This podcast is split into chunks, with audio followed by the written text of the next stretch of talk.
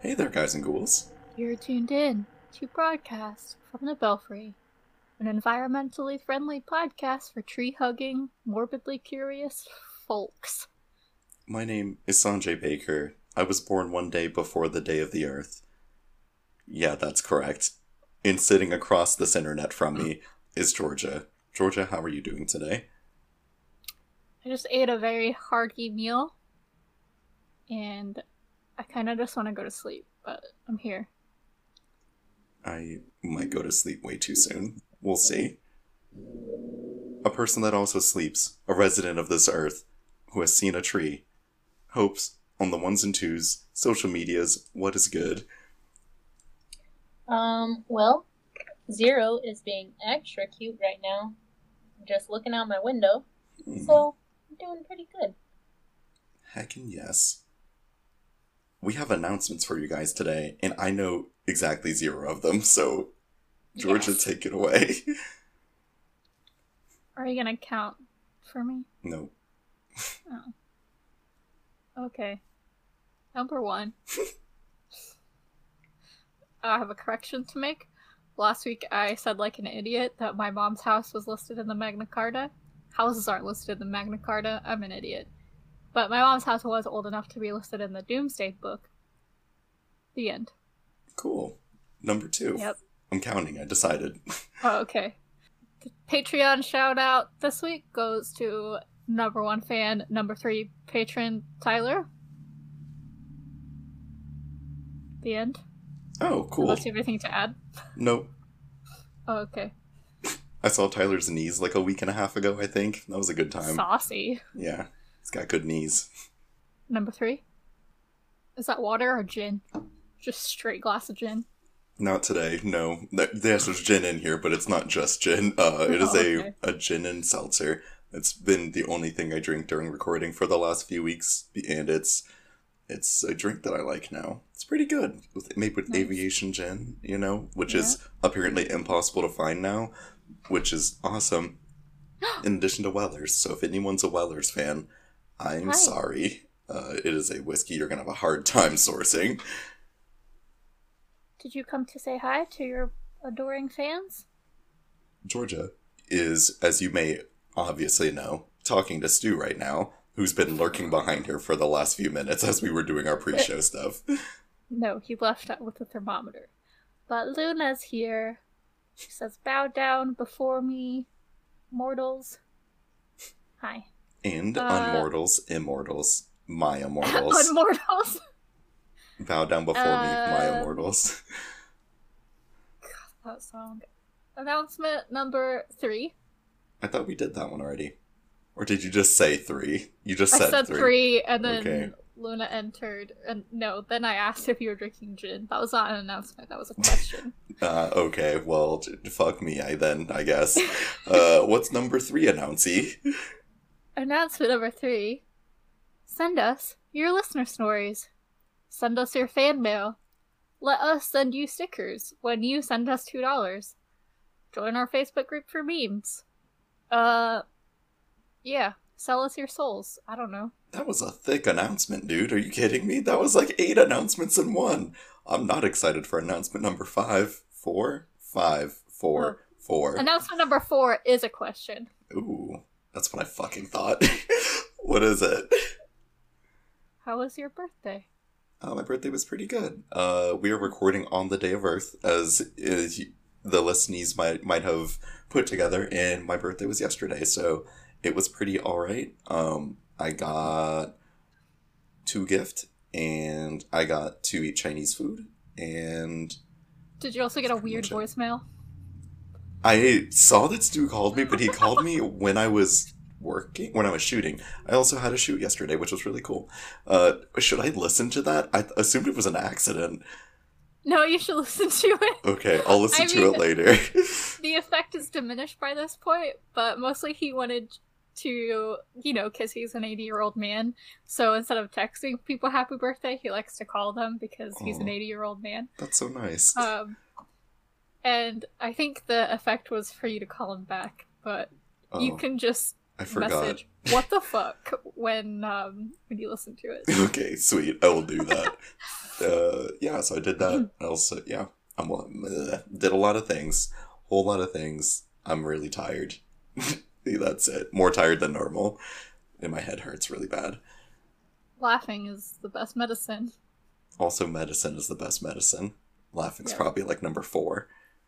Not to diminish clowns, we, we are very pro Juggalo here, but like I, I'm not gonna go to Chaco instead of like Doctor uh, Loki Sky Lizard, who, fuck, he's in Missouri. He's in Springfield, Missouri. So, uh, the the tattoo artist that I want a piece from the most. Everyone go check out Mike's garbage art and everything. They're really talented and they're a big old nerd. They are in Springfield, so I'm definitely gonna just like post up next to Dr. Loki Sky Lizard signs for a while, and I'm super excited. So that's yeah, whenever Missouri's safe to go into. I'm not I don't think that Never. yeah, well yeah, it's never safe. It's the meth capital of the world. But like in, in a COVID sense, slash a people spitting in my mouth sense, I don't want to go there right now. oh, She looks so happy. Uh, cool. Announcement number five Big five. is Happy Earth Day. Did you know that the guy, quote unquote, credited with founding Earth Day is a convicted murderer? I mean, from the earth we begin and from the earth we d- return, you know. Ashes to And ashes, dirt to dirt. Announcement number five is a long one because I'm gonna tell you about this real quick. However, okay, if you Google founder of Earth Day, it definitely says Senator Gaylord Nelson established the first Earth Day in 1970, and that is not who we're talking about. So I don't really know why people are saying that he founded Earth Day, but anyway. I mean, if you just say If anything enough, people believe you. Yeah, there's a lot of shit that I've read today about this that didn't make sense. First and foremost, his name is Ira Einhorn. So his nickname is the Unicorn Killer because, like, German Ein, one, one horn, unicorn killer. Um, and, you know, normally when you Google, like, Ted Bundy, it says American serial killer. hmm This guy, it says peace activist. Which, like, Mm. Google, fix your shit. It should say murderer. But also, there can't be any discourse or any conflict if everyone's dead already. So maybe that's what they meant. Who Maybe. knows? It's all about interpretation. Well, so what happened was 1977, the, the good old days. His girlfriend, named Holly Maddux, broke up with him. She goes back to his apartment to get her stuff because he said he was going to put it in the trash. She was never seen again. He said that she left to go get tofu and sprouts. You gonna say Like- Sprite. Just like, I gotta get my daily dose of tofu and Sprite. Healthy, balanced lunch. like fucking alfalfa sprouts. The neighbors started complaining of the smell. They always do. And 18 months later, her body was found in a trunk in his closet, partially mummified. 18? It took that 18 long? months. 18 months, yeah. What the McFu- What the HE double fuck? So that was in 79 when they found her body.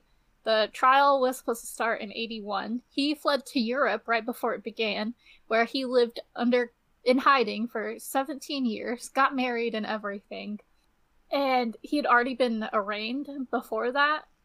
so they tried him in absentia in 1996, which is where like they go through with your trial even though you are physically not there and that ended with him being sentenced to life without the possibility of parole. And the next year, in 1997, he was arrested in France, but France was France denied his extradition because they thought the government would be skeevy and whatever. And so Congress passed a bill called the Einhorn Law, which basically grants a new trial to anyone who is convicted in absentia and France only allowed the extradition to happen once the bill was passed, and they couldn't like legally reverse it. Wow. And so in his new trial, he claimed that the CIA killed Holly and framed him because he knew too much about psychotronics and psionics research that they were doing during the Cold War.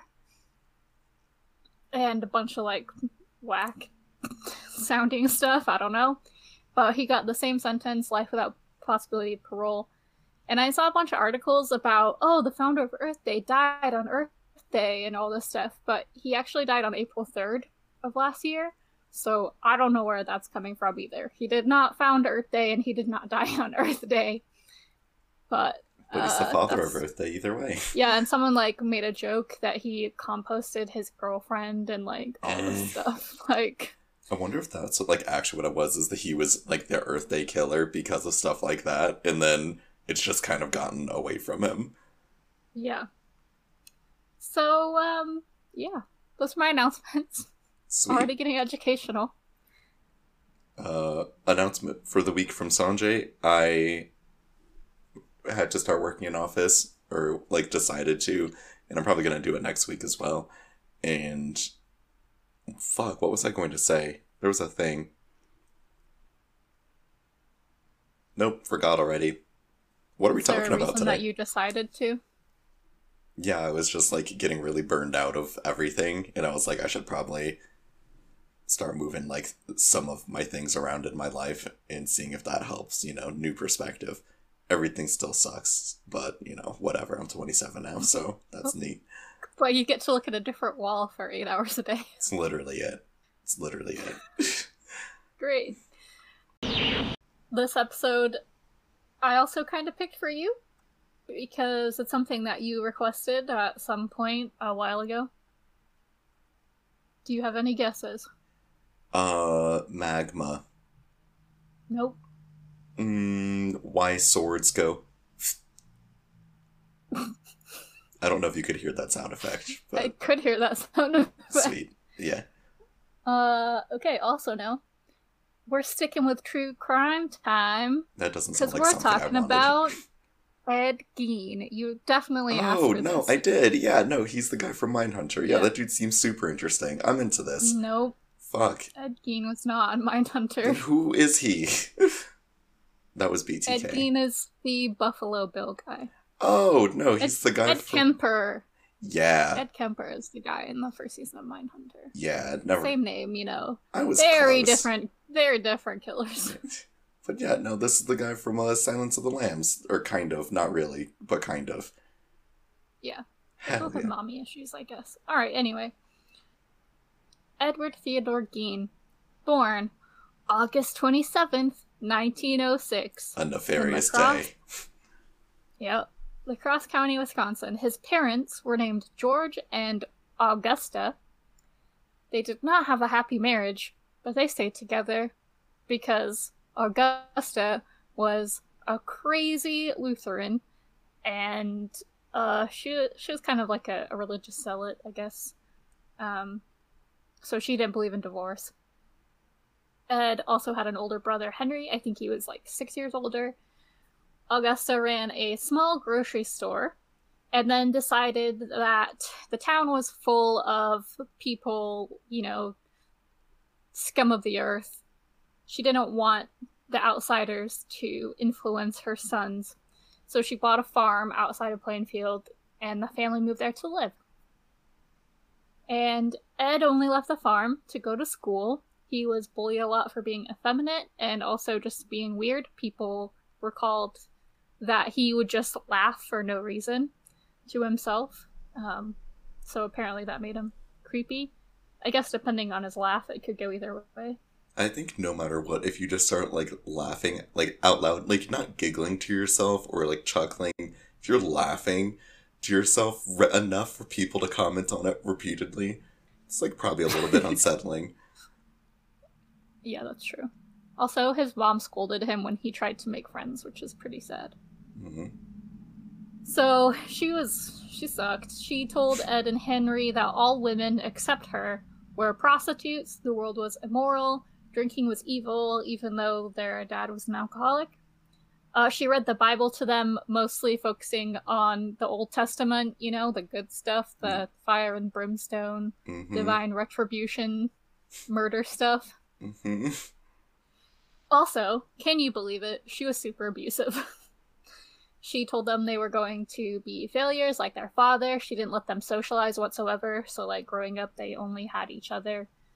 Um, yeah, she was like, uh, she was gross. So, George, the dad, died in 1940 of a heart attack. And the brothers started working some odd jobs to help make money. Uh, they still lived with their mom. They both worked as handymen. Ed also did some babysitting for neighbors because he said that he felt more comfortable, like he could relate with the kids more than he could with adults. Around this time, Henry started to get worried that Ed was too attached to their mother in not good ways hmm and became like disillusioned with everything that she preached and so he started talking shit about her to Ed when they were off doing whatever. So in 1944 there was a brush fire near the farm and Ed and Henry go to deal with it and at some point they're separated. Ed reported to the police later that he lost sight of Henry and after the fire was out they organized a search party to look for him Strangely enough, Ed was able to lead searchers straight to his brother, who was nowhere near the fire. He had bruises on his head. He was dead. Uh, yeah. I feel like that's a Police- pretty bad cover. yeah. Police kind of ignored any signs of foul play. The coroner listed the death as asphyxiation. Um, but there were investigators who were pretty sure that Ed was responsible somehow. hmm So that leaves Ed living alone with his mother and their weird relationship until the next year, 1945. That's when Augusta died. I think she had cancer, and that led to her having a series of strokes. And Ed is quoted as saying that he had lost his only friend and one true love, and he was absolutely alone in the world. I mean, it's cool to be friends with your parents, but like, maybe not that much. Maybe. Yeah. Your one true love is your mother? But then he went to the strip club. Also, can we just back up a little bit? Like, the fact that she said to Ed that every woman except for her was a prostitute, that's just like economically not feasible. If literally every woman was a prostitute, you wouldn't be able to make a living wage off of it. Like, it wouldn't make sense. Like, it, yeah, it's, it just does, it does not make sense. And when he had his first econ class, he should have been like, mm, I don't know about that, momski. Pretty sure this isn't how supply and demand works. She's charging you 10 bucks, I'll charge you 5 bucks. I'll charge you 50 cents. Get over here. Everyone's just trying to undercut each other. Yeah, everyone's just giving out 50 cent handies like it's the fucking, like, I guess early 1900s, so never mind. Maybe a handy was 20 cents. Anyway, keep going. Just With inflation, yeah. with inflation, it's probably like, I don't know, like a 100 bucks. 10 bucks. uh, so he stayed on the farm, but he boarded up all the rooms that his mother used. So, like, the entire upstairs, the living room, the downstairs parlor. And he basically confined himself to live in a small room next to the kitchen. And so he had his bed, and then the kitchen was right there. And he spent most of his time reading anatomy books, pulp magazines, and adventure stories when he wasn't working his odd jobs to earn money. Fast forward to 1957. The owner of the local hardware store, Bernice Worden, disappears. Her son told investigators that Ed was in the hardware store the night before and said that he'd be back in the morning for some antifreeze. And the last thing written by Bernice before she went missing that morning was a sales ticket for antifreeze. So the investigators head out to the farm, Hmm. And I'm bet they all wish that they had never done that. They found Bernice in the shed. She had been decapitated, and her body was hung upside down and like laid open. So she was being dressed like a deer, like a field dressing hmm and her head was found in a burlap sack and allegedly it had nails through each ear that were tied with twine to like hang it up So it's like a lantern? Like her, her head was like a lantern? That's neat. yeah That's not, that's not, yeah, that's neat. take a deep breath they also found bones uh, everything I say, just assume that it's human. Uh, Mhm. bones, bone fragments, four noses, nine masks made of human skin, ten female heads with the tops removed, as well as bowls made from human skulls, nine vulvas in a shoebox under the bed, a pair of lips on the drawstring for the blinds, a lampshade made from the skin of a face, a wastebasket made from skin, uh, skulls on his bedpost, like making his bedpost, organs in the fridge, chair seats reupholstered with human skin, nine faces mounted on the wall like hunting trophies, a shirt including breasts hanging in the closet, leggings made from skinned legs, a belt made from nipples, and another head in a paper bag. When you say there are organs in the fridge, you mean like the instrument, right? Just like! Yeah. yeah. That's You open the fridge and that Davy Jones playing the Yep. organ is in there. Yeah. I he got he killed this many people before anyone was like, "Oh, a weird thing is happening." Nope, he did not, actually. What? So, obviously, he was arrested. Most of the objects were photographed and then destroyed. There is some, like, controversy as to what was actually found in the house versus what is now, like, kind of oral hearsay, which I think is becoming, like, lore or legend almost. hmm So, during his interrogation, Ed told investigators that between 1947 and 1952, he had visited local cemeteries about 40 times to dig up recently buried bodies. And he claimed to be in a trance like state through most of that. He said most of the time he woke up from the days and went home empty handed without disturbing a grave. But the times he didn't wake up, nine times, he allegedly didn't wake up. He dug up the graves of women that he found in obituaries, and he thought they resembled his mother in some way. And he took them home, tanned their skin to use during his craft time. Craft Um, time. Yeah, and investigators kind of looked at him and they were like, this scrawny dude, he couldn't do shit like that by himself. And then they exhumed the first two graves of the women he allegedly dug up, and they were both empty. And so he was like, okay, we won't judge you for being a scrawny bitch, I guess. hmm So he also told them that after his mom died, he decided that he wanted a sex change, and his reason for robbing the graves was to create a woman suit so he could pretend to be a woman. And he was also accused of necrophilia, but he denied those accusations, saying that the bodies smelled too bad. hmm And he also told them at that point that he shot a bar owner named Mary Hogan, who had been missing since 1954, so about three years at this point, and that's why they found an extra head in the paper bag. What? So he just had like her like how wouldn't it be like super gross at that point? Or did he like okay. Yeah. Dried out a little bit, mummified, maybe, or just rotting, or whatever, Okay. depending on the conditions of the house. I assume that that house is not very family friendly. I hate to say this, but he was an excellent craftsman. uh, there's a lot more of these pictures than I had seen before, and they're disgusting. And I'm gonna post them with a pretty severe trigger warning. Um, he was very talented.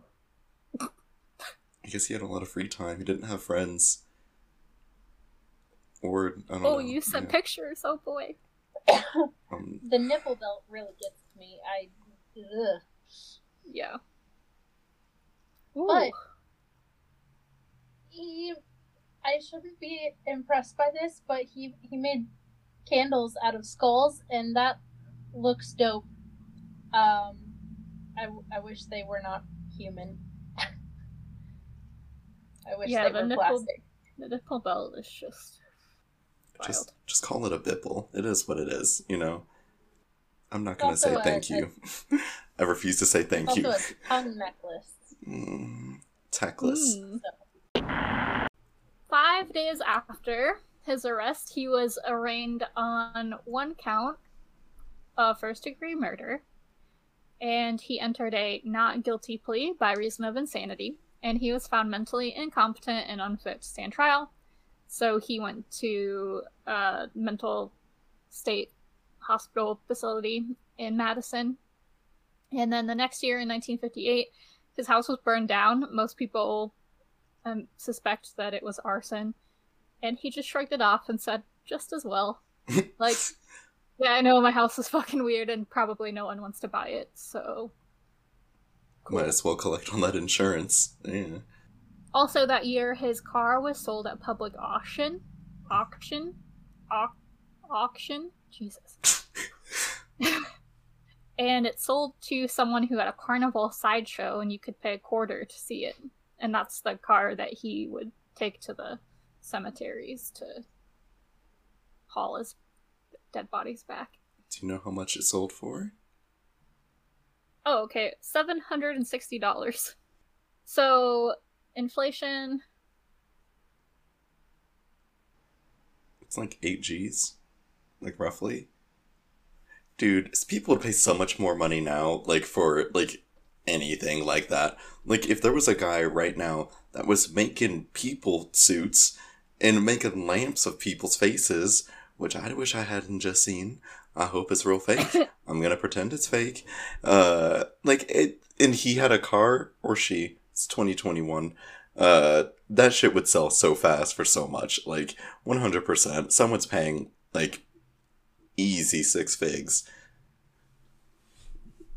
Yeah. Well, keep that in mind. We're gonna come back to that. This this is one of those episodes where I take another left turn, much like last week. I got distracted by a museum. I'm so I don't. Yeah. Okay. We're learning today. baby. We're learning. You requested this episode. I want to remind you. I didn't think it was gonna be this gross. I thought he just killed people. You know that Be was it. careful what you wish for. So, um, yeah, you could pay a quarter to see it at the sideshow.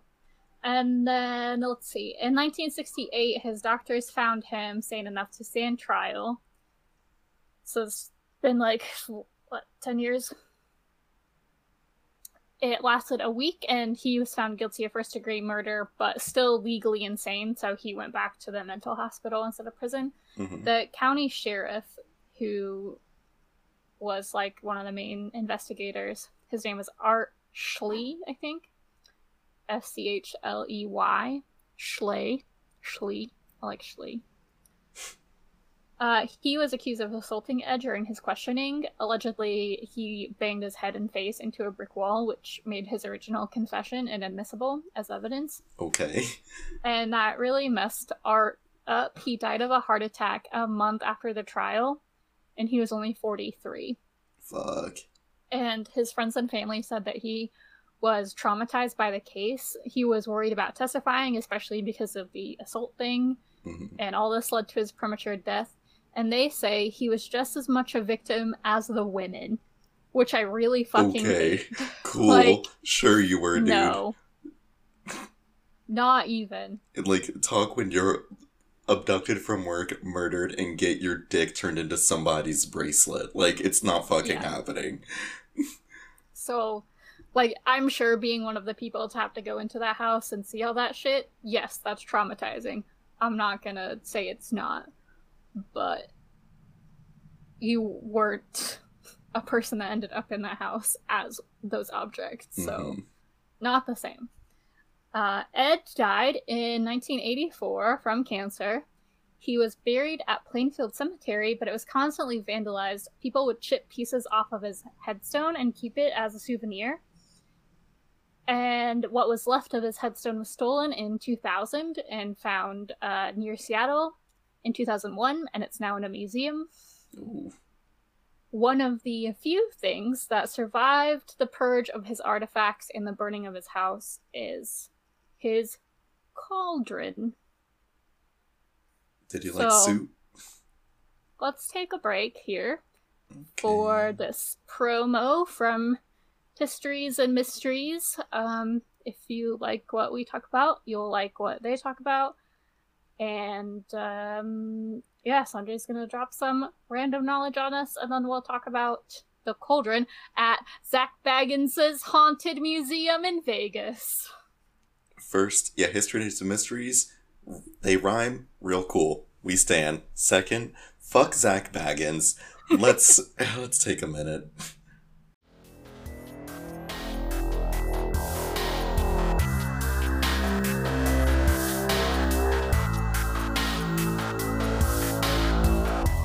This is Histories and Mysteries. I'm one of your hosts, Ashley, and this is your other host. Jessica. And on our podcast, we talk about fascinating history like the history of witches and Cleopatra. We talk about creepy paranormal like the Black Eyed Kids and Possession, and true crime stories like cults and serial killers. We also often mispronounce words and mess up common sayings like bang for your buck. So if you want to come laugh with us or at us, we don't mind. Check out Histories and Mysteries. That's Histories, Ampersand Mysteries, and we're found on all major podcast platforms.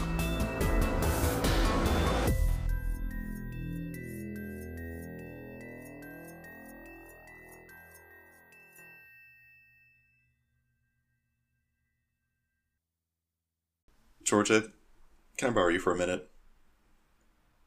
Are we talking about mushrooms? We're not talking about mushrooms. We're talking no. about me again. Oh, okay. This is Sanj Cast from the Sanj Tree. So, Self-indulgent crap, but that's what you get when you give people microphones. yeah. so one of the one of the two thing I got yesterday was some socks from one of my friends that are covered in cats because you know I have a very specific brand. I like cats. I like long socks, and that's that's it, boyo. You know. So we're talking about socks today. Okay. So I got you know how this thing works. I got three things, three three facts. Two of them are truths, one of them's a lie. I will read the things to you. Have you decide which one you think is fake right off the bat. I will tell you a fact about these things. You can change your answer if you want, and then we're gonna see who's right and who's wrong. Are you prepared? Okay. No. All right, If I get it wrong, then I sound like a bad friend. that's true. Because you don't care about my socks enough. They're very cute. Uh, I am the one who Snapchats you, and you never respond to me anymore. So that's you true. shove it up your butt. Yeah, I'm forgetful. All right, so fact number one the word sock comes from Japan. Number two, a family of four loses over a hundred socks a year. And number three, Sock City is real. Ugh. I think number one so far. Number one so far. All right, let's go back to the top. The word sock comes from Japan. Sokksu is a loose fitting slipper that was worn by kabuki actors. They had no ties Oh. or buckles and were made from leather or woven fabric. Number two, a family of four loses over 100 socks a year. So many socks are lost every year that there is officially a social holiday that celebrates this every year. And number three, Sock City is real. There's a city in China that has become known as Sock City because it produces so many socks 40% of all the socks made in the world. Okay. Well, China sounds believable, given how many things are made in China these days. Also, I was reading, uh, like I've been reading a lot of Amazon reviews lately because I've been looking to order like my archaeology gear online, Mhm. and people get real shitty in their Amazon reviews about whether something's made in China or not. Like, It really doesn't matter. Like, I don't, like, you're still going to get the product and it's probably still going to be from China. Support local business if you care about where your things are from. You can't Yeah. not support local business. And don't also, buy shit on Amazon if you're Yeah. like, mm, was it made in China? Exactly. Eat shit, Deborah. I'm sorry if your name's Deborah and you listen to this podcast. We're friends, I promise. So, okay. I can believe that lots of socks are produced in China. Um, I still think number one. And if you tell me I'm wrong, I am gonna fact check it. Are you gonna lock in that answer? Yeah. You are unfortunately correct again. The word sock comes from. The word sock actually comes from the Romans. Uh, it is in reference to the footing or the footwear that was worn by actors, but yeah, not not Japanese. So Cool. yeah, I hate it. Uh, a family of four does lose on average 120 socks per year. Uh, per year. Sock That's Memorial ridiculous. Day is May 9th. Yep. And Coming up. number three, uh, Sock City is a real region. Uh, it is the Datang region located in eastern China. It is said that the, enough, or bleh, it is said that enough socks have been made specifically in this region, in this region alone, that everyone in the world currently could have two pairs of socks. Dang. It's a whole lot of socks. Whole Yeah. lot. Also, a hundred pairs of socks to get lost is a lot of pairs of socks. I mean, I know I'm not in a family of four. No, 100 socks. Yeah, that's a lot. No, 100 know I'm not- individual socks. It's like 50 pairs. It's not bad. but it's also strays and randos. Yeah, that's a lot. Don't have kids. I know- I'm super anal. Okay, that's true. If you want socks, don't have Yeah. kids. That's the that's this episode's theme. I bet kids come home from school at least once a week with a sock missing and they can't tell you why. And that's one reason why I will never have kids. I get super anal. If I lose a sock, like I will look behind the washer and dryer and like double check all of the like nooks in the washer and the dryer to make sure it didn't get lodged somewhere cuz I want to know where that fucking sock went. Then just go away. That's part of the thing. That's why you have to have a Memorial Day for a sock specifically. Otherwise, they'll There's one forgotten. sock. There's one sock that's missing in this household right now. It's one of Stu's socks. That sounds right. He probably got eaten by Suki. Suki's a good girl. She doesn't eat socks. She just farts in faces. Also, like, be a responsible pet owners. Yeah, be a responsible pet owner. Don't turn your pets into socks. Let's keep talking about a cauldron, I guess. Ed Gein's Cauldron. yeah. A children's book I'm not gonna read. So, uh, I first saw about this being a thing on an episode of Deadly Possessions, which is like a Ghost Adventure spin off, because after Zak opened his museum, then he had to make a TV show in his museum about all the things that are in his museum. I thought you were gonna say Deadliest Catch, and I was honestly much more excited about that. I was like, Ed Gein likes cooking crab? I'm here for that. That's what his cauldron's for. When I was in high school, me and my mom used to regularly try and talk my dad into going and being one of those Alaskan crabmen. Hell yeah. Yeah. Anyway, um, it's season one, episode five. If anyone wants to watch it, I think it's still on Hulu.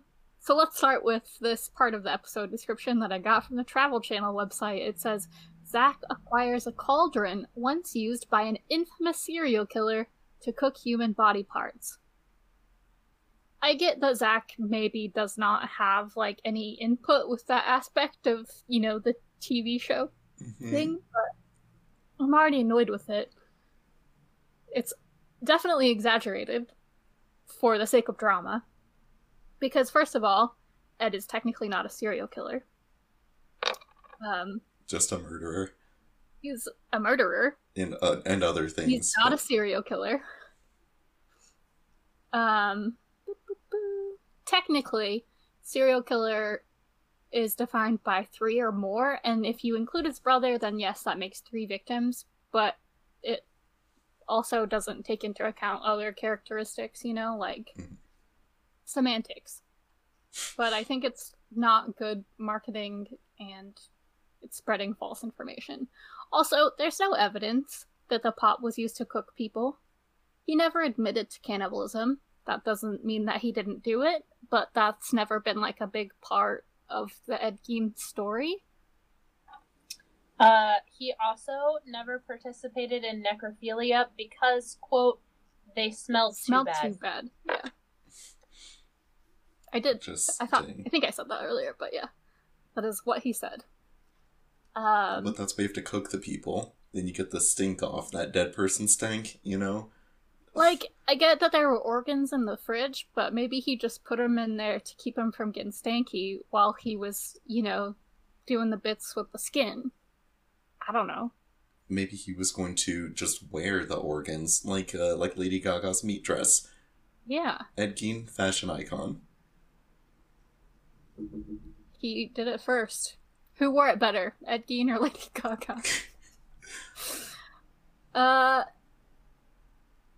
but yeah, so like, there's no evidence that the cauldron was used to cook people in. Travel Channel. Um, some people suspected him of cannibalism, especially after they found all this stuff in his house. But maybe he just used it to put organs in while he was cleaning out bodies, or maybe he used it to tan bits of skin for his craft time, or Or maybe he You know? had like a, a wildlife preserve and he would, you know, give the animals human organs because sustainability. Tying it back to Earth Day. Always. I feel like that gets into some like Robert Pickton territory, but I don't know who that isn't that the guy that was uh uh the the vampire in Twilight? Uh yeah. no, You sure Rob, Robert Pickton? he's a It's not- pig farmer in Canada who fed his victims to his pigs. they'll eat everything. No one appreciated my Twilight joke. It was it was Robert Pattinson. So I was We know. I was muted, but I giggled. thank you. I was just ignoring it. uh, by the way, can we just acknowledge that general admission tickets for this fucking museum is forty-eight dollars? It's not worth it. That's not worth me almost getting haunted. Like if I were in Vegas and I had to spend money on one expensive frivolous thing because I was in Vegas, I'd probably pick it over many other things. But I would not go to Vegas just to go to this museum. That's for sure. I would go to Philadelphia just to go to the Mutter Museum. I would not go all the way to Vegas to go to Zak Bagans' Haunted Museum. I hate how fake his name sounds. He sounds like a shitty bard, and I fucking hate it. I think that's what gets me the most. No. Uh, here's my thing. So a part of the about section on the museum website is about Zak and how he's been into the paranormal since he was ten, and he would go to garage sales with his mom just to find weird or spooky, odd things to collect. And I'm like, yeah, Zak, so did a lot of us weird kids, but we did not take that and make it our entire identity like it's unique. Mhm. We just found each other and now we're friends. You have made this into your identity, and that is the only thing that you have as an identity. That and your fucking affliction shirts. Yeah, when's the last time you went to Chili, Zak Bagans? Huh? When's the last fucking time you had a nice medium rare steak with your homies and we're a family? I didn't think so. Sponsor us, Chili's. I'm just saying, he gives he gives the weird kids a bad name. That's my beef with Zak. Well, that's one of my beefs with Zak. I think I got a lot of beef with Zak. I think you That's do. part of it. You've got a. And he's just a big exaggerator, and he thinks everything's a fucking demon when it's not. Anyway, Yeah, I'm pretty sure in the place that I went to, he. Oh, if you want to hear about that, uh, we released a Patreon episode where I talk about a haunted place that I went to that Zak Bagans also went to. I literally just remembered that if you were not a patron, you would not understand why I had feelings regarding Zak Bagans and acknowledged who he was initially. So, yeah, check that out if you want. Uh, $3 a month. It'll go to my crack cocaine habit that I'm starting in my 27th year. So, yep. there's also our um, episode 50 where Carly and I went to Pythian Castle. Again, Zak talked a lot about demons. There are no fucking demons there. Didn't even have a ghost experience. So it's because you weren't a believer. Carly almost had a ghost experience. that shit was weird. But Uh, anyway, listen to episode 50 if you want to hear about that. Anyway, so Zak makes weird kids look weird, and that's part of my beef with him. You have to sign a waiver before you enter the museum, too, uh, because they have some particularly. They they do have some shit there that I would not fuck with. Like Peggy the doll. I don't know who that is. Well, you you're never gonna hear who that is from me because I don't want to talk about it because I don't want to be cursed. Oh, Thanks, please Peggy. explain. Basically, like you know about Annabelle. Yeah, yeah. Yes, Annabelle is based on Annabelle is based on Peggy. I thought there Yeah. was. I, I thought that was a different doll, though. No, Oh, Annabelle is based on Peggy, and she's a Raggedy Ann doll. Hmm. If you have red hair, Georgia hates you. Oh no. I sorry about that. I that. have oh no. red hair most of the time. Uh, my statement stands. I'm just okay, saying. fair. Um, but yeah, she was originally owned by like a nurse or something, and uh, she would always be found to be in spots where she wasn't left, and allegedly attacked like one of the nurse's friends and all this crazy shit. And now, if people like you go to the museum and you look at her and you talk shit, and there are all these accounts from like people who have talked shit about Peggy and then got into like car accidents on their way home from the museum or like just start having nosebleeds and shit like this. Hmm. So, thanks, Peggy. We love you. Covering our asses. Thanks, PG. PTD, that's what they call her. Mhm. um, and then there's uh there's RTD's Robert the Doll and um And RDJ, Robert Downey Jr. yeah Robert Doll Jr. Oh, my nose. My nose hurts. Okay, I'm really paranoid now. Look at that little nose. Big nose. He's got big nose. All I can see is mm-hmm. little teeth. Oh, he got him's got big teeth. They're always out. Yeah. He's so he's so handsome. Cute. Big hunter. He lost one of his tiny teeth Aw. in Oh. the very middle of his mouth, and so he's got a little gap on the bottom. Oh, he's got a little gap, just like me. but mine's on the top. Okay, Oh. so what had happened was in 1958, there was an auction to clear the house of its belongings because, you know, why not? And this lady, we're gonna call her Grandma McIntyre because I don't know what her name is, bought the cauldron because she thought it would be a good planter. I mean, like if you don't know what it was potentially used for, I mean, yeah.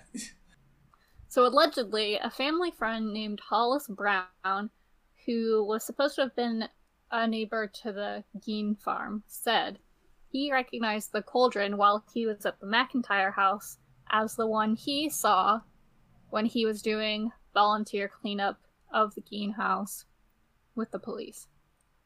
And I'm going to read this excerpt, which uh, is posted on the Cult of Weird website and it's from an email that Dan McIntyre, the grandson of the planter grandma, sent to the author of the article. His name's Charlie Hintz, and Dan is the guy who sells the cauldron. Charlie Hintz sounds like a guy. where? Charlie Hintz sounds like the pseudonym for like an off-brand Riddler. Like, my name's Charlie Hintz, and maybe I'll tell you where the bus is hidden with all the children if you can follow my hints. Just like terrible. Oh my god. That does make sense though. Okay. So Dan writes Hollis saw many terrible things. He told me upon entering the home he saw a woman's breast as the doorbell.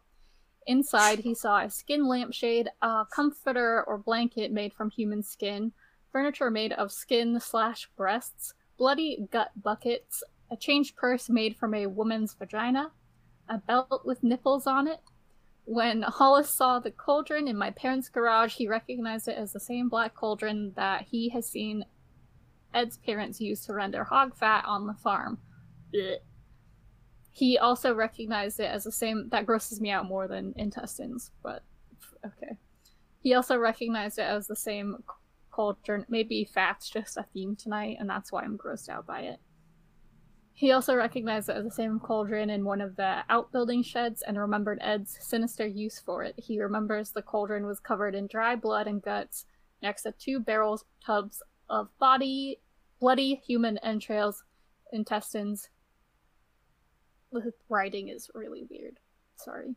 Fifty years later, Hollis recognized the cauldron in my parents' garage and turned white as a ghost.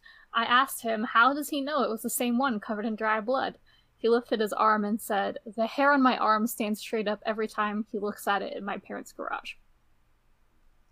So, take that as you will. It seems like some pretty poor evidence for everyone else to be saying without a shadow of a doubt that this is definitely Ed's cauldron. Mhm. And like the only proof you have that you know it's the same cauldron is because Your hair stands on end. your hair stands on end when like, like maybe the cauldron just looks the same and that creeps you out because it's a traumatic memory. Uh yeah. And I feel like people are probably just calling it a cauldron at this point to make it sound creepier, you know? Yeah. You could just call it a cooking pot or like a like a tub stock pot. or oh, Yeah. oh, no, it's a bathtub. You ever light a fire under your bathtub and just rent some pig fat and maybe turn it into a planter later? gross. So, fast forward to 2015, it was sold along with some other things allegedly owned by Ed at an auction by the grandson Dan. And Dan contacts this person, uh, Charlie, who runs the Cult Weird website, and Charlie writes this article about the upcoming auction of the grandma stuff. Whatever. That goes viral. That's how Zak learns about the cauldron. And of course, Zak wins the auction because he has too much money that he Yeah. He has more money than sense. He's got that. Uh, Ha.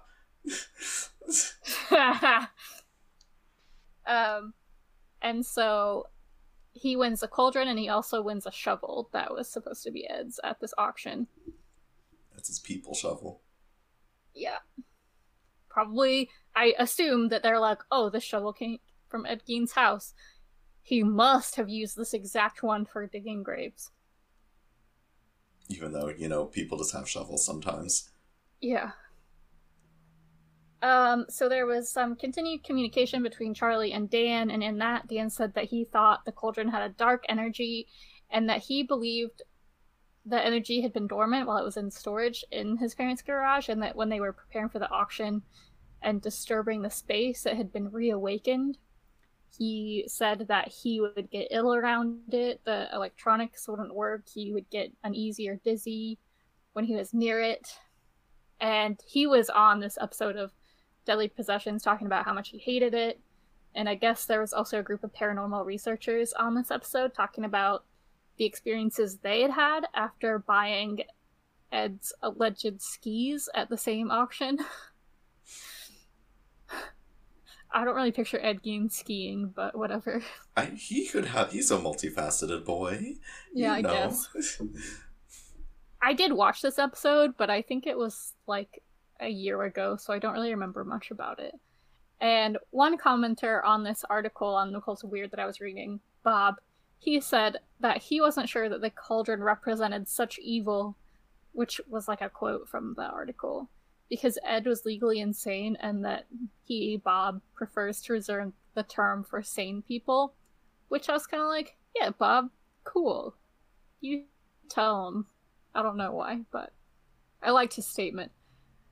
I think there's a lot of like nature versus nurture arguments here. hmm Yes, he would have always had problems, I guess. I don't know, maybe. But like if his mother hadn't been so abusive and isolating and religious in a not good way, would he have turned out the way he turned out? Would he have done the things that he did?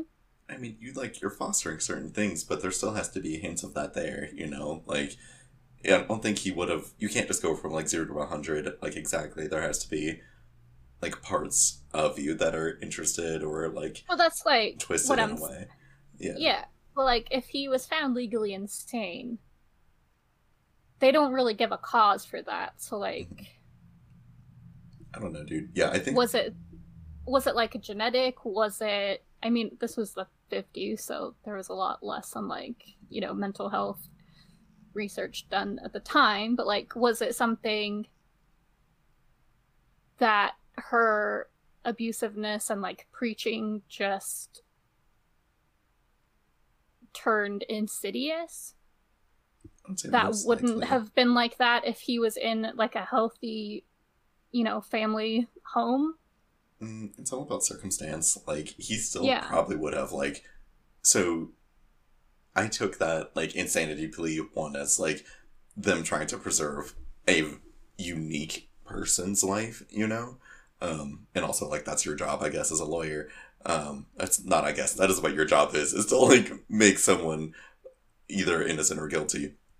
So like that has to be taken with a grain of salt initially, in that a lot of stuff can be spun that way but it seems like he probably was slowly like uh there was like a tiny crack initially maybe in his like sanity or in the in the orb of glass that is his brain slash person but like his mom's like aggressive preaching and like hyper negativity and like the circumstance that he was in with his dad and everything kind of like made the crack bigger and bigger until eventually it got to a point where he could dig up a person, you know? So like Yeah. maybe he never would have he probably would have like I don't know, done something weird at some point in his also- life, but I don't think he would have Yeah. been like deemed clinically insane if his but also the fact crazy. that like he wasn't allowed to socialize and socializing is where we learn a lot of like norms and what's mm-hmm. acceptable in society and so like how detrimental was that to i mean regardless i think that you know that digging up graves and killing people is wrong i'm not saying that that's not something that you learn but I mean, but if no one ever directly told him, don't ever kill anybody, yeah don't directly or no one told him, don't his go into a mom is preaching all of the murdery parts of the Bible at him, so he probably, you know, maybe associates that with religion in some way. yeah, he's like, you know what's really cool? Murder. Let's do that, homies. Yeah. I just this is like one of those instances where I don't know. I like a lot of people will bring up nature versus nurture with like serial killers, especially like Ed Kemper and Ted Bundy, but I think this is like a better case to argue those things. Not that I want to argue about it, you know what I mean? Like it's Mhm. a better foundation for a discussion about it because Ted Bundy was just a piece of shit. Yeah. He wasn't special. And was upset that he wasn't special. Yeah. And then the media made him look like he was special. hmm And that's what he wanted. And, like, he didn't have a shit childhood. Like, yeah, you could be butthurt that you were raised by your grandparents instead of your parents, but A lot of people do that that don't end up doing You what he did. will- you were still in a loving family. Like, Mhm. I don't know. I also think that a lot of because there's because it was the 50s and documentation wasn't quite as what it is today. I think there are a lot of aspects of the crime scene especially that have been kind of exaggerated and like I said earlier like turned into legend or folklore or whatever, Mhm. you know. Something Zak like- Bagans would care a lot about. Yeah. Yeah, it's like all the reports mention the nipple belt. hmm Not all of the reports mention the doorbell. Or, mm-hmm. you know, like there are things that are consistently mentioned and that there are pictures of. And then there are other things that are like just hearsay. I also felt kind of bad that I laughed when you said there was a, a breast doorbell, but that's just so funny.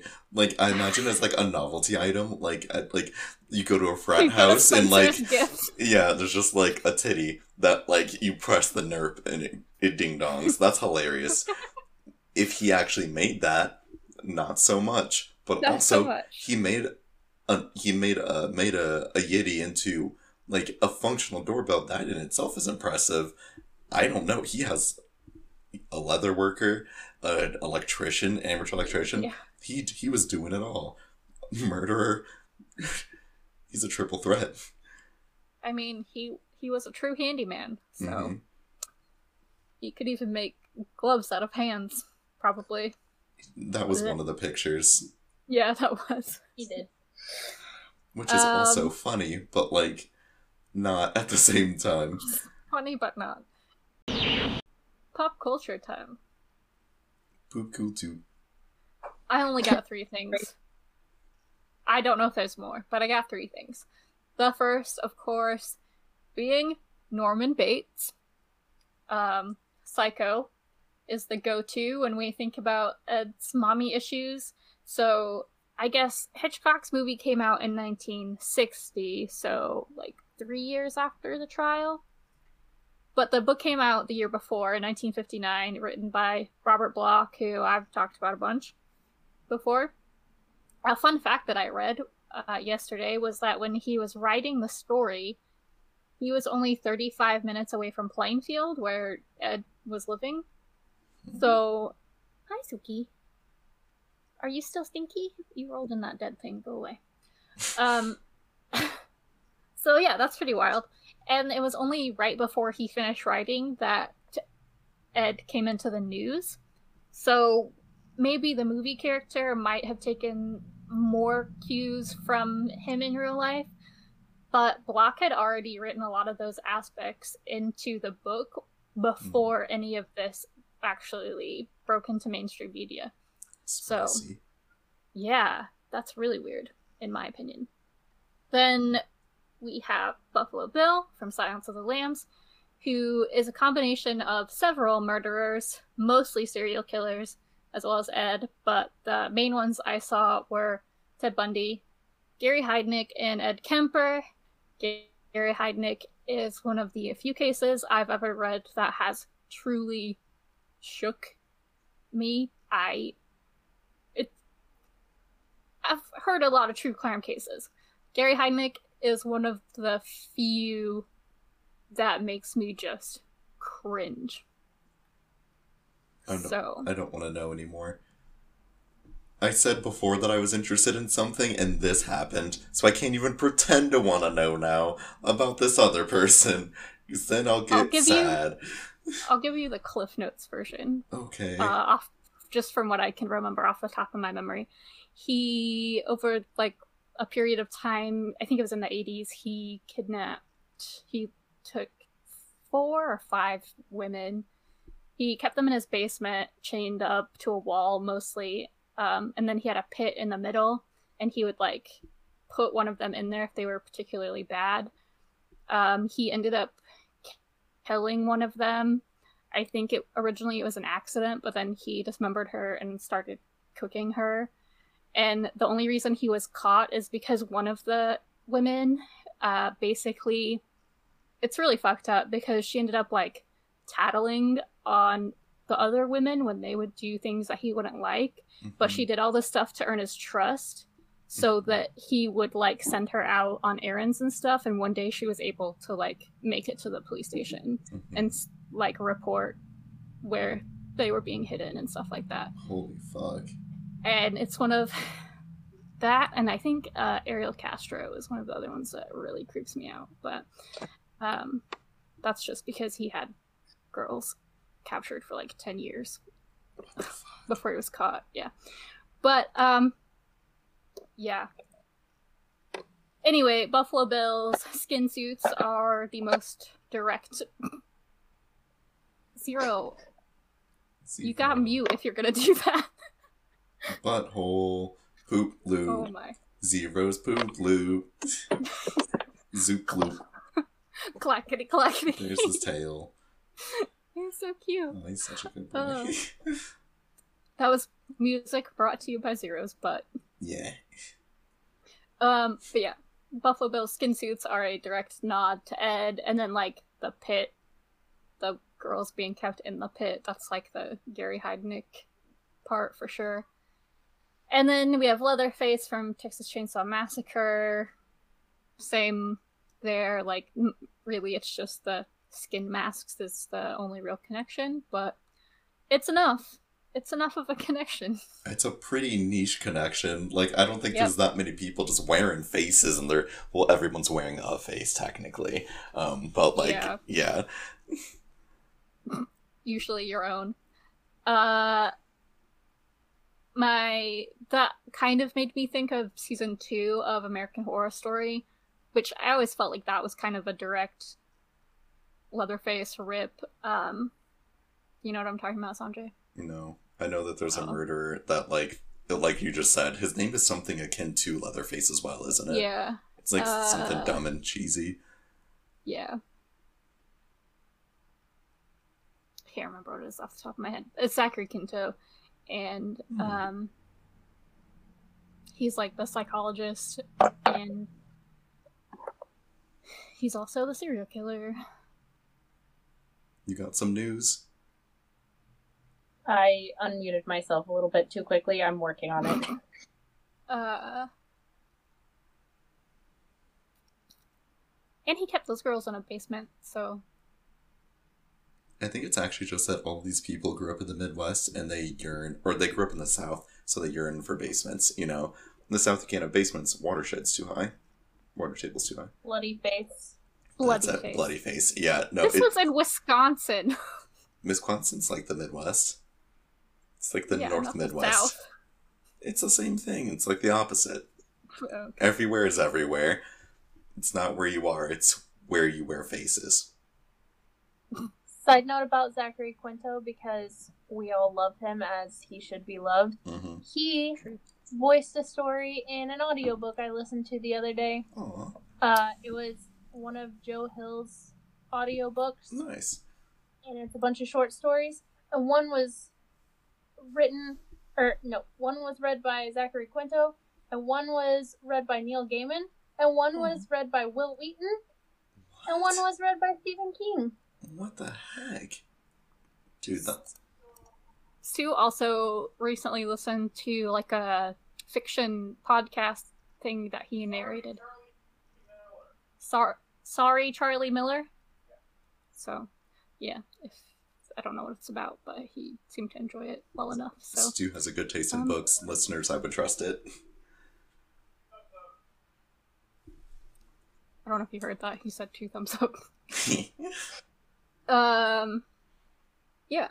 So, and he, re- hmm, oh, he was listening to Ready Player One. That's where Wil Wheaton was around because Will Re- Wil Wheaton narr- or does the reading for the audiobooks of Ready Player One, and I assume Ready Player Two.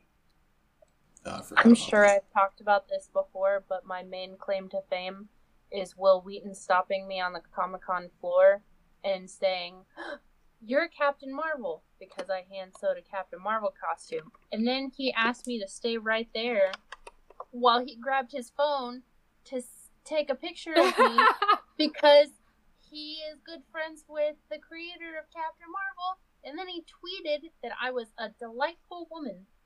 This was also before the movie was announced, like by a while, so it's a good time. I almost touched Felicia Day's ankle, and it was real weird. The ankle was Hey, a when weird I- I, situation. I might have told you this before, but when I first started working at Radina's, Ryan would always be like, "You remind me of Felicia Day. Have you ever watched The Guild?" And I was like, "No."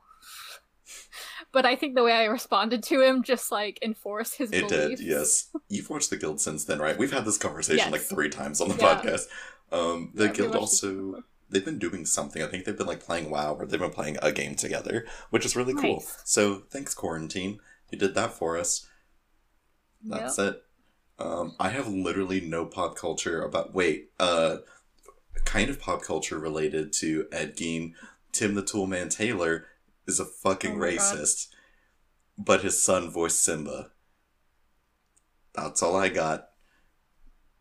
And his son was one of my first crushes. hmm Wait, no, his son wasn't Simba. Yeah, his son was Simba. Yeah, yeah, yeah. Yeah. Jason Thomas Taylor. Like and the What's his name? in the okay No. Uh, Tim like Tim Allen in real life. So Tim Yeah. Allen in real life is a racist, and like he's just hyper. He is a hyper conservative, like pretty big douche. Um, but he also was Woody, and as Tim the Toolman Taylor, his son. What, what's his name? Hope is it Jason Thomas? Jonathan Taylor Thomas. Jonathan Taylor Thomas. I was so close. Wow. Uh, yeah, he's a cool kid. That's I have literally I have no facts. I'm trying to distance myself from how gross this story was. I would like to, uh, just go- going back to Leatherface real quick. I would like to add to the ring Dwight's CPR mannequin episode. Oh, yeah. Mhm. Uh, oh, going back to two episodes ago, we were talking. Actually, no, not even. Going back to several of our recent episodes where we've been talking about treasure hunts and treasure and adventures. Um, despite season four being the gas leak year, season four of Community does end with a treasure hunt, and I think it's a shame that none of us brought it up yet. Oh yeah, no, it's mm, yeah, it's because of the the bad memories, the bad community memories. But we're doing There- our best. Yeah, season four, there are like moments from season four that I like. Overall, it's not a good season, but there are parts of it that make it worth watching, if that makes sense. Mhm. I don't like this. Okay, uh, Hmm. if you had to be turned into an item in your house, what would you want to be turned into? Bed. Yes, Somewhere I lived. You're gonna get. I would like to be a body pillow. Literally a body pillow. Oh, these are both really bad. I. If I was a like, if I was somehow animated, I would want to be a doormat. That way, whenever someone stepped on me, I could go, "Oh!" Like if they didn't know I was there. I think that'd be really funny. Like Be awesome consistently it. funny. Yeah, it'd be, oh, it'd be so good. Otherwise, probably something like the top part of blinds. So you like when like I'm up, you can't see me, but then when someone puts the blind down, it's just like me. That's it. It's just your face stretched out like Cassandra in Yeah. Doctor Who. And that's also what I imagine. Like Hope as a bed, it's like you are like Cassandra, just stretched out and just over mattress. So Gross. let us listen to the last human artifact.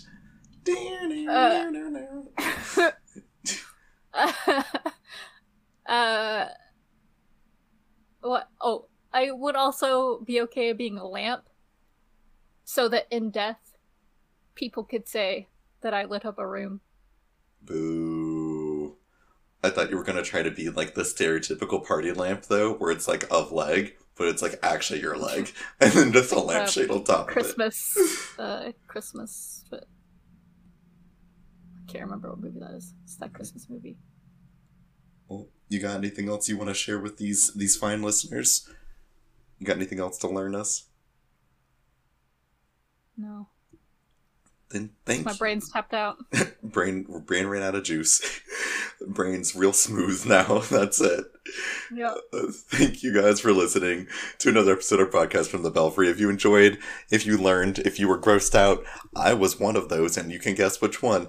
Please like and subscribe. It helps with the algorithm, and you can also contact us at broadcastfromthebelfree at gmail.com, or you can find us on Facebook, Twitter, or Instagram by also searching Broadcast from the Belfry. Thank you to Marshall for making the intro. It makes us sound real professional. I love it. I wake up, I listen to it, I go to sleep, I listen to it. I'm at the dentist, he's listening to it. Come on, Marshall's is doing cool shit. You can find him in the description below. Don't turn your friends into lamps, please. Uh, and send us your stories. Hang out, enjoy the earth. Uh, yeah, I think that's it. You got anything else? Don't let your dog roll in dead things. Yeah. What do we say to the kind people who hopefully don't have dead things in and around the property that they live at? Then they don't live in the country. Thanks for listening. And stay spooky. I think it's uh I'm gonna butcher this a lot, but in the Watsky song "Nothing Like the First Time," uh, in middle school, our self defense counselor told us that you could defend yourself from a predator by pushing your thumb in and popping the eyes out like a grape.